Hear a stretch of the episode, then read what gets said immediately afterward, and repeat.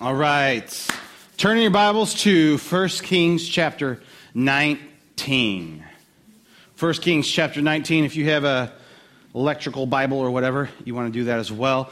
Um, today we're going to cover a big story. It's a story after one of my favorite stories in the whole Bible. if you can have favorites, I do. It might sound sacrilegious, but I got favorites. Sorry. Um, and so this is one of my uh, favorite parts of Scripture. It is one of those times in Scripture where God seems to just be showing off. And things are happening that you're like, what in the world? I remember, I was probably seven years old the first time I ever um, heard this story, six or seven years old, in children's church with my mama teaching. I believe this is the story where the candle exploded and caught a Bible on fire and we had to run one of the fifth graders inside because we were outside for some reason. Good thing with the flames, and get a fire extinguisher. I remember that because the candle just exploded on me, um, and it's still one of my favorite. I don't. I'm not like scarred from it. I didn't talk to my counselor or anything about that. Um, but this is an amazing scripture. Uh, right after Elijah calls fire down from heaven to consume the sacrificial bull. It's this. Uh, if you want to have like, this is the sports arena, manly type. If you're a guy and you're going, I don't really like the Bible, it's all frou frou read this uh, 18 and 19 together. You go, oh, it's a little bit different. Uh, what happens is uh, there's this kind of battle going on between the prophets of Baal and, and Elijah, the prophet of God. And what goes on there is Elijah wins the battle, is the Cliff Notes version. You can read it on your own. Uh, but this is what we're going to talk about today is immediately after this huge win, immediately after this, this epic spiritual confrontation between um, these really nasty kind of religions and between in the, the prophets of them and the prophets of God and what it looks like. We are concluding a series on prayer. We've kind of examined different aspects of prayer and different people in the Bible who have been praying and what that means for us. Uh, we're going to conclude that today and I'm, I'm excited about what, what that all has for us. We've been talking about our first response to any situation should be prayer, uh, not our last resort. So often we try everything on our own power. We try everything we can throw at it money or counselors or, or anything else. We throw at it and hope that sticks. And then if all those fail, that's when we start praying. And we get them in the wrong order praying first should be our prayer pray as our first response not our last resort. And for some of us that's good. And for some of you i know you've been asking this question. But jared I, prayer is my first response but i sure feel like i need a last resort. Like it doesn't seem like it's working.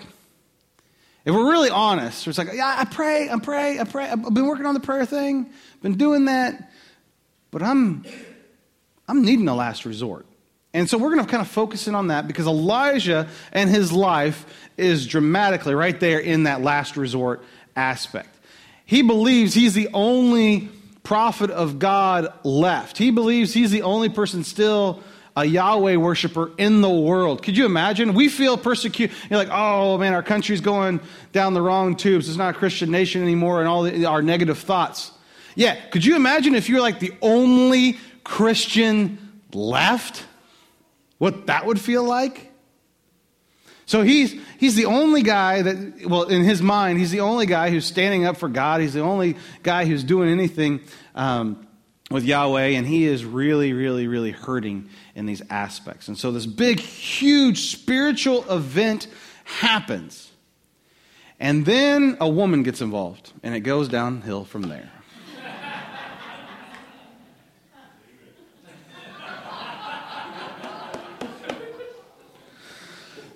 before we get to that, because, man, I'm glad my wife works in the back. Uh, amen again. Prayer is never, it's recorded. Thank you, Brian. Uh, prayer is never about getting what we want, it's always about drawing closer to God. Prayer is never about getting what we want, it's always about drawing closer to God. We have this fictitious notion in our head that prayer sometimes is this cosmic slot machine. If we put enough quarters in, three apples. Hoorah! We got it, right? And so we just keep on feeding the machine, and that's not what it's about. We don't keep on feeding it until we get what we want. It's about always about drawing closer to the heart of God. Getting what we need is a side effect of drawing closer to God. Not what we want, but getting what we need is a side effect about drawing closer to the heart of God. Now, for this woman I was talking about. 1 Kings uh, 19. Now, King Ahab told Jezebel, the queen, also known as the wickedest woman in the history of mankind, uh, everything Elijah had done and how he had killed all the prophets with the sword. So Jezebel sent a messenger to Elijah to say, May the gods deal with me, be it ever so severely, if by this time tomorrow I do not make your life like that of one of them. She puts a hit out on him. So the most powerful woman in the land she, he is now the FBI's most wanted. He is now top of the list, the top of the hit list. Kill Elijah. Everyone is looking for Elijah to kill. It's a bad day. Right? It's a bad day when you make that list. And so this is directly after this huge victory over all the prophets of Baal. And a huge, spectacular event where fire has fallen down and consumed a bull, and they've been like, hmm, my God's bigger than your God. That just happened. And now there's a hit on his life. He was thinking, oh, if I do this, now everything's going to change. The whole, you know, the country's going to change. Jezebel's going to be like, oh, of course I was wrong. My gods are, are, are not real. Your God's the one that's real. That's what he was thinking. But no one's ever, you know, persuaded that easily, are they? So that's what's going on. Elijah now is public enemy number one. So Elijah does what I think a lot of people would do. He was afraid and ran for his life. When he came to Beersheba in Judah, he left his servant there, while he himself went a day's journey into the wilderness. Now, this is not like jungle wilderness. This isn't wilderness of uh, trees and harsh landscape. This is the desert plus some. Okay, this is just nasty area. You don't really want to be here. A tree for shade is about this tall. Okay, it's, it's just a barren, barren, nasty area. Um, and that is what's uh, going on here. It's kind of like Utah, but less hospitable.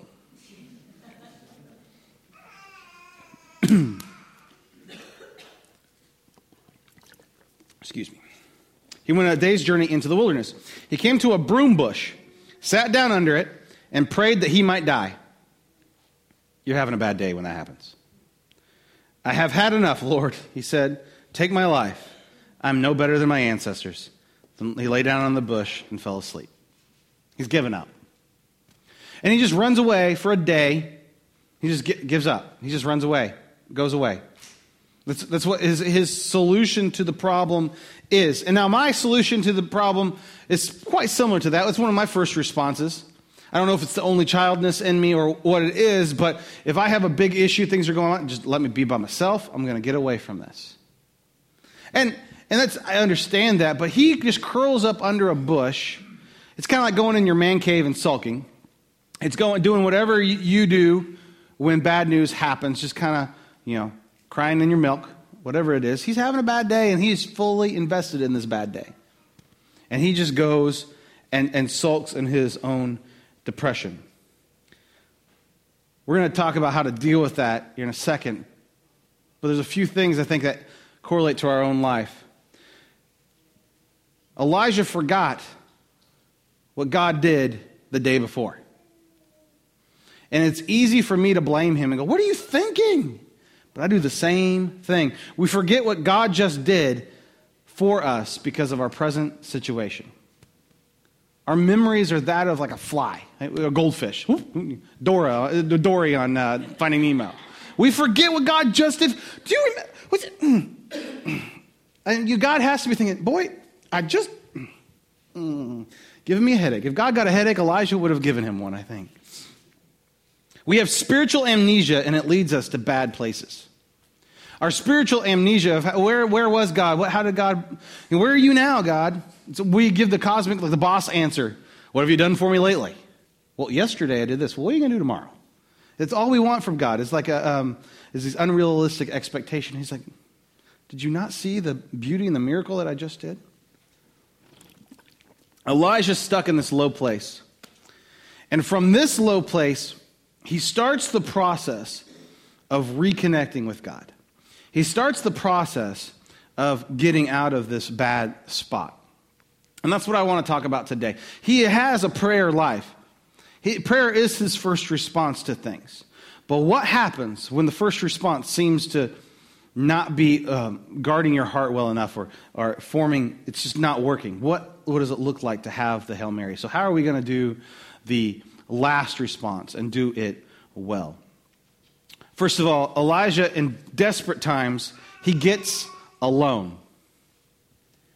He gets alone. I think this is important. There's so many times in our lives when we're going through. Now, having community around us is a huge part of what life groups do here at the church and what the church is all about. We just did a child dedication where we want to be around you guys when you go through the hard things of raising a kid. That is what we are here for. But sometimes we just have to ex- extract ourselves from the situation because all the voices around us, all they do is distract us. All they do is keep us from the truth. By being alone and pressing into God, we actually can get the truth. You notice this maybe sometimes with your family members or with your friends. It's like, oh, this is happening. Oh, yeah, that person's terrible. That's a horrible. They just agree with you and they tell you what you need to, what you want to hear. When really, no, no one stands up and says, yeah, but um, did, you, did you think about this? Well, I don't want to listen to you. You're not invited anymore to my pity party. Right? And so we, we, we do these things and we only get around people who are going to say the things that we want to hear. Or the total verse, some of us are in situations where things are going bad, but everyone's just saying the negative into us. we're like, oh, apparently I am worthless. I didn't know this. We just have to, we have to sometimes extract ourselves from the situation and get alone and get with one who actually can tell us the truth, who is God. He gets alone. All at once, an angel touched him and said, This is underneath the broom bush. Get up and eat. He looked around, and there by his head were some bread baked over hot coals and a jar of water. He ate and drank them and lay down again. He's still pretty cranky. God just provided supernatural food for him, and he's like, I don't even care. The angel of the Lord came back a second time, and he touched him and said, Get up and eat, for the journey is too much for you. So he got up and ate and drank. Strengthened by the food, he traveled 40 days and 40 nights until he reached Horeb, the mountain of God. There he went into a cave and spent the night. All right, everybody who has their Bibles open, even if you are not a Bible highlighter or writer inner, you need to write in your Bible on this one. Underline, the journey was too much for him. The journey is too much for you. The journey back to God is too much for you. We try to do this on our own. We try to do this by ourselves all the time. We, we force this relationship, but the journey is too much. Getting back to a better place, getting back to a, a right place with God, a right place in ourselves, when we are fully fallen into depression and fully fallen into the bad things of life, the journey is too much for us. We have to take and eat. And it's really important that we take and eat of the good things. We take and eat of what God has provided for us. So often, when we fall into depression or we fall into these bad spots, we fall into these, these hard moments, uh, we, what are the first things we cut out? We cut out Bible reading. We cut out, cut out prayer. We cut out going to church. We cut out all the very things that would feed us, the stuff that would give us the sustenance and the strength for the journey.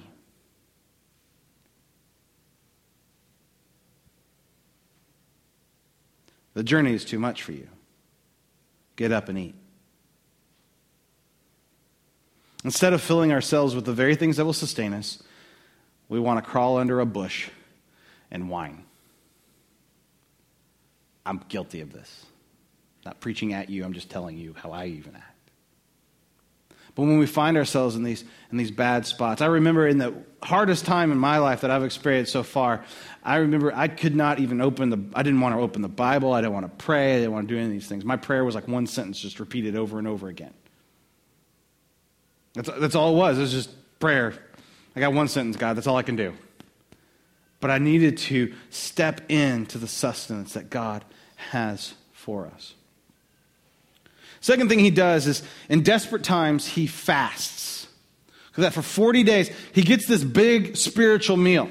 He gets this food from the angels.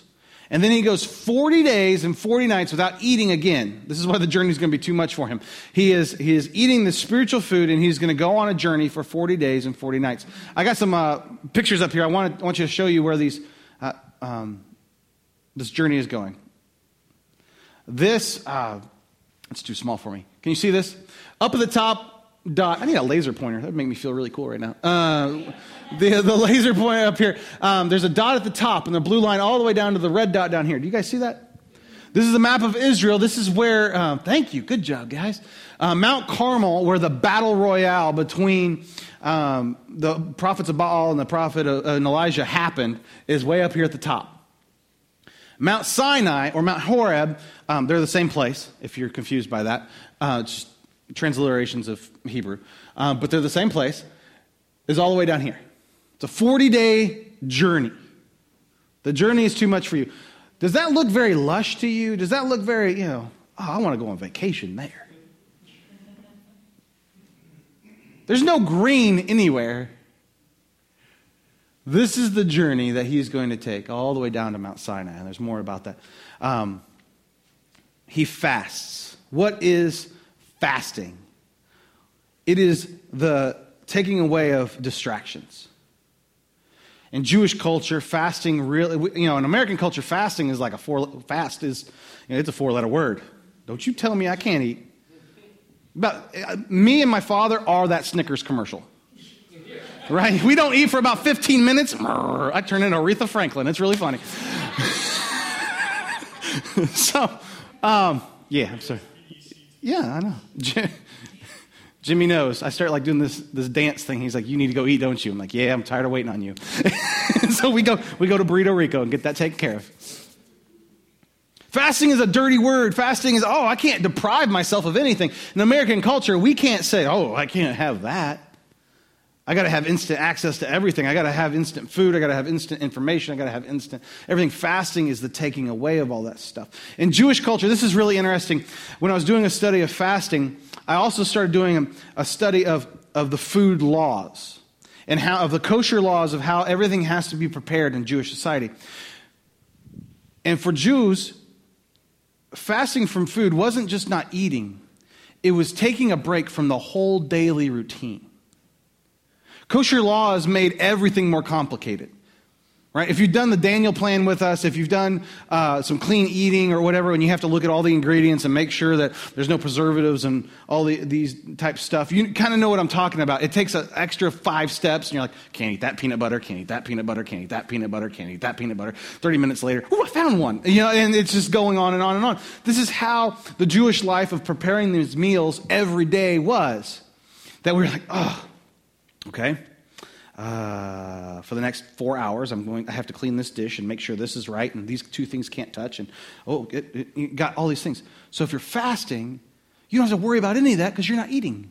It doesn't matter if the fork didn't get cleaned today in the right way because you're not using the fork. Does this make sense? So it was a it was a releasing of your whole daily routine to do what? To concentrate on God.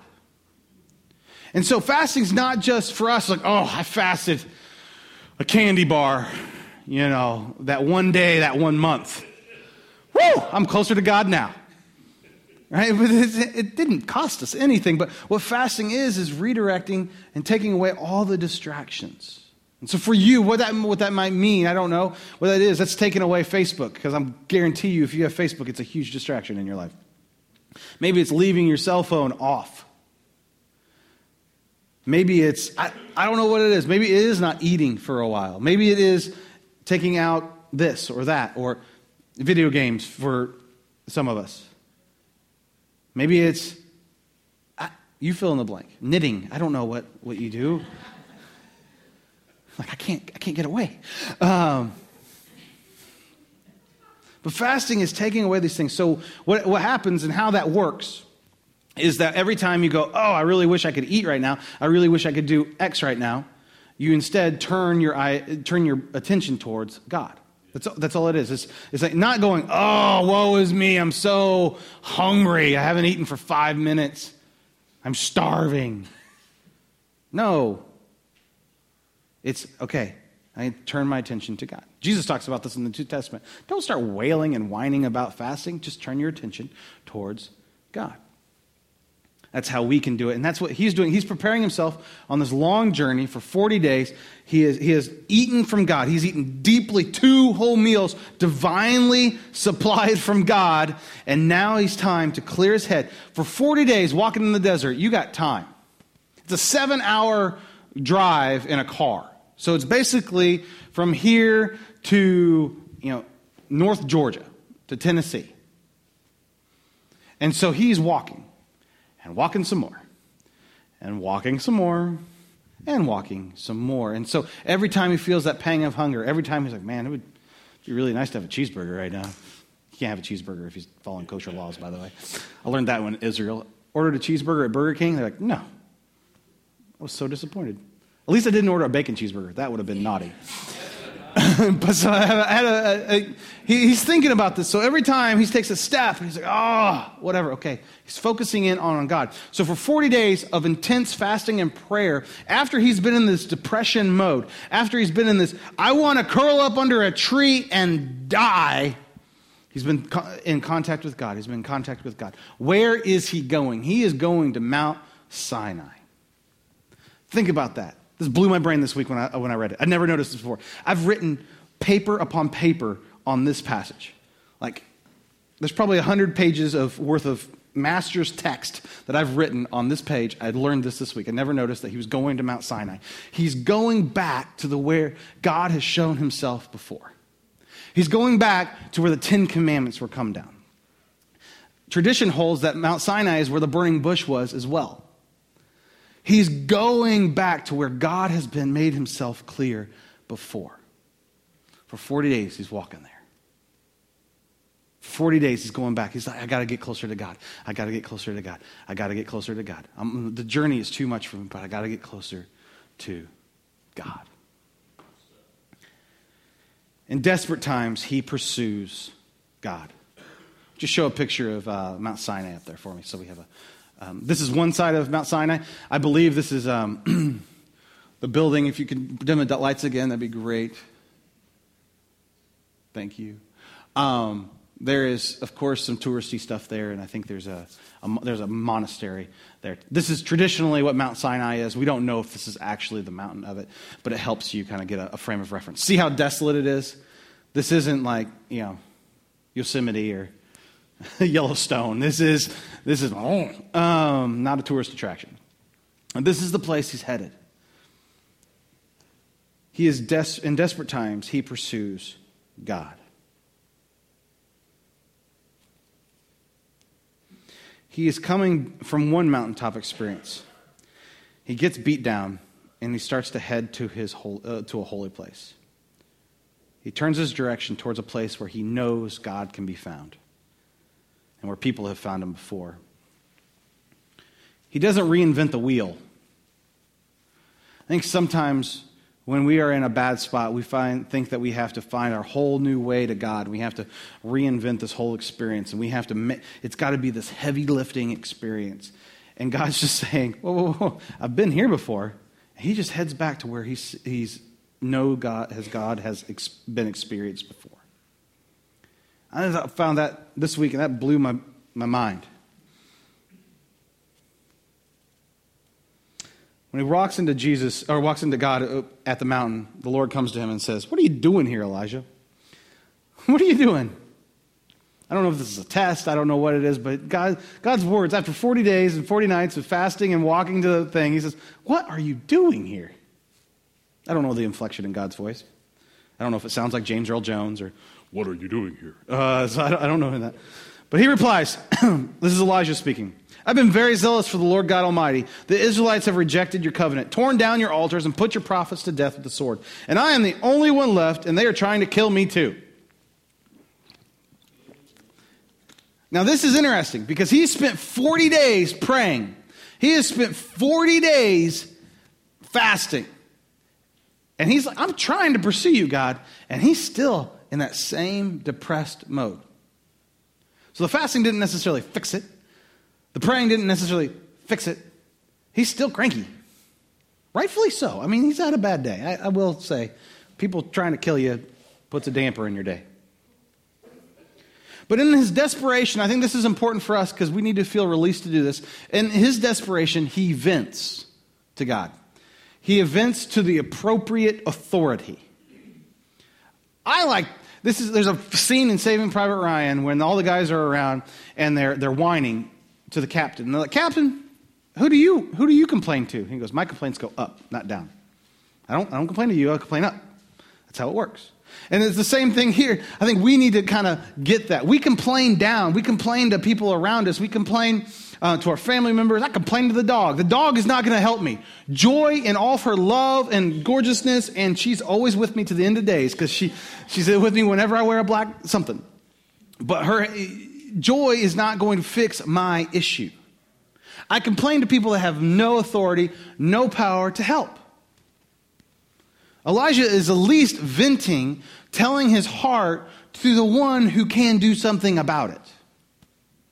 In our lives, when we're, when we're talking, it feels like God is the last person. We almost want to hide our emotions, like we're going to disappoint God or we're going to hurt his feelings if we don't tell him how we really feel. We have to church it up. And oh, thou'th areth, we become, you know, 16th century English all of a sudden. Art so greateth. Now, wait a minute. Are you telling me your heart? Are you telling me? He vents. He says, Here it is. I don't, I don't understand. I don't get it. I spent 40 days with you. I've been walking. I got some blisters. I'm still cranky.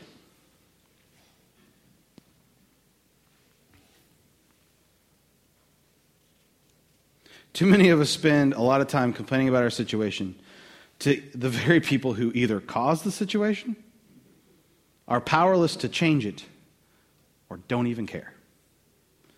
When we vent, let us vent to God. Take it to the one who can do something about it. Then the Lord said, Go out and stand on the mountain in the presence of the Lord, for the Lord is about to pass by. Then a great and powerful wind tore the mountains apart, tore the mountains apart, shattered the rocks before the Lord, and the Lord was not in the wind. After the wind, there was an earthquake, but the Lord was not in the earthquake. And after the earthquake came a fire, but the Lord was not in the fire. And after the fire came a gentle whisper.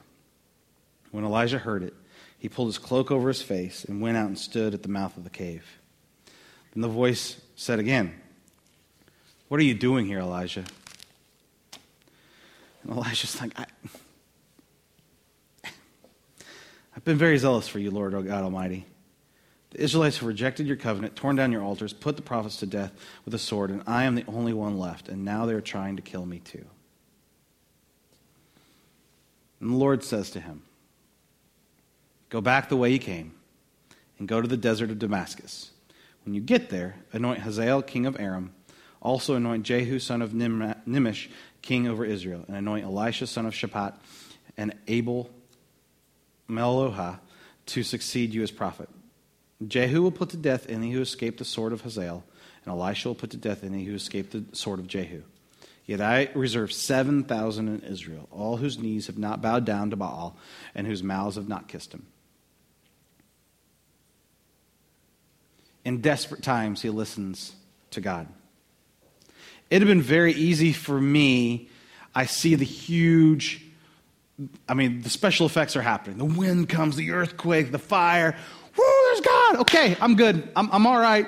okay. Whoa, and we leave. We experience God and we leave. We experience the we experience the moment. Oh, my heart got filled back up. You are God. Okay, we got it, and we leave.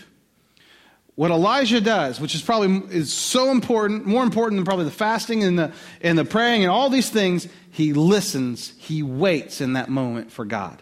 We are such in a hurry to have a quick fix to our, to our issue, to our problem, to all that, that we're like, okay, I got it, I'm out. And God's like, well, I had a purpose for you, and I was going to redirect this. And the whole point of you going through all this pain was right here on the tip of my tongue, but yet, okay, you, you're gone. And so when he pulls him out, when he's down there at Mount Sinai, Elisha is just flabbergasted by all this, and he sits and waits. He's listening for God, and God says, gives him the purpose for the rest of his life. In his desperate times, he listens.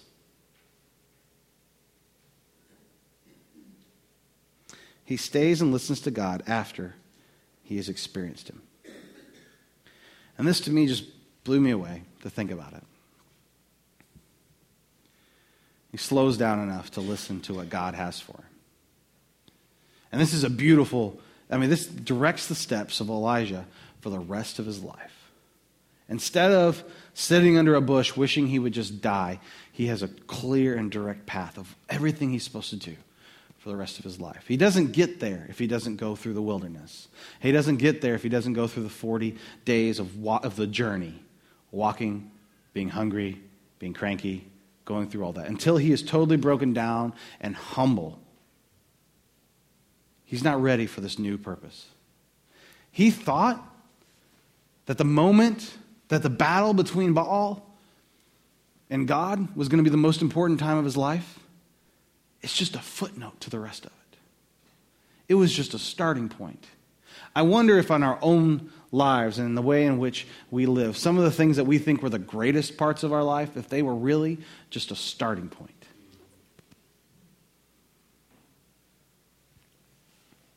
What is our response? If you find yourself in this desperate place, and we all will be there, and we probably all have been there, we need to take time to vent to God. Take time to pursue God. Take time to listen to God. Take time to get away. Take time to break the norm. If you look in the New Testament and how Jesus responds to big time adversity, he follows the same pattern. He fasts, he gets away, he goes somewhere out in the wilderness. He doesn't ever all the way go all the way down to Mount Sinai, but he does get away, walks away from it all. And I just think that's amazing that this is the repetition that is instilled in spiritual men and, and through the Bible, and that we can replicate the same thing. We can do it ourselves. We can take time to vent, we can take time to pursue, to listen, to get away, to break from the norm. We can follow in their footsteps. Today, some of you are hidden under the broom bush. And you're just asking, God, can I die? Can this be over? When God has something so much more spectacular for you, so much bigger than what you think. Not to take away all your issues. Jezebel's still trying to kill him. That didn't go away. But set him on a new purpose, a new plan, something greater than he could ever imagine. Today we're going to take communion. I think it's really appropriate that we take communion today because the journey is too much. And so, as we take communion today, we get to take the sustenance of the body and the blood of Christ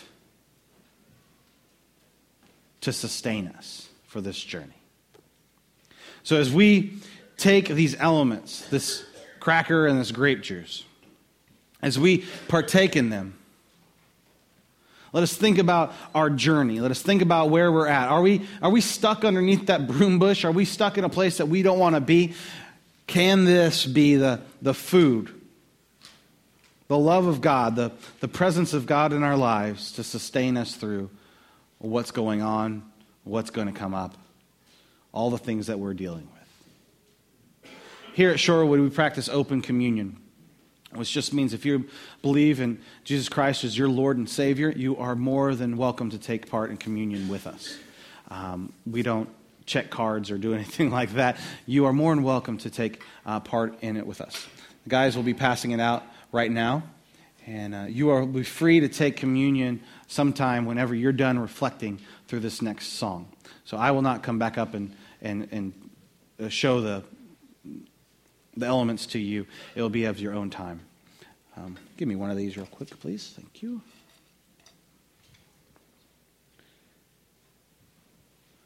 This body and this blood of Christ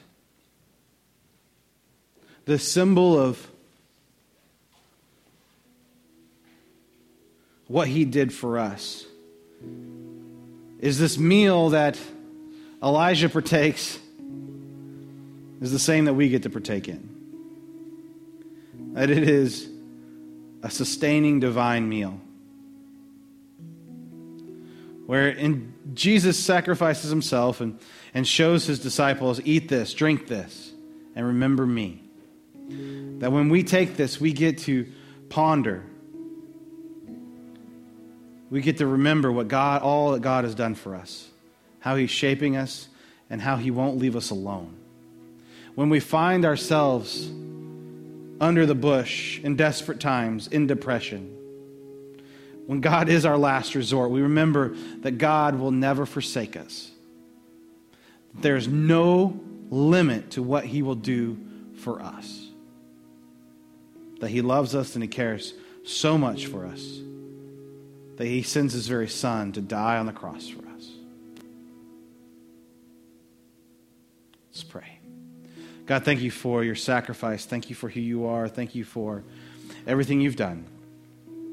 God, as we take these elements,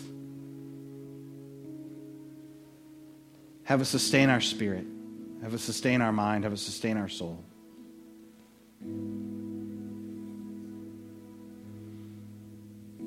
Lord, we love you. We praise your name.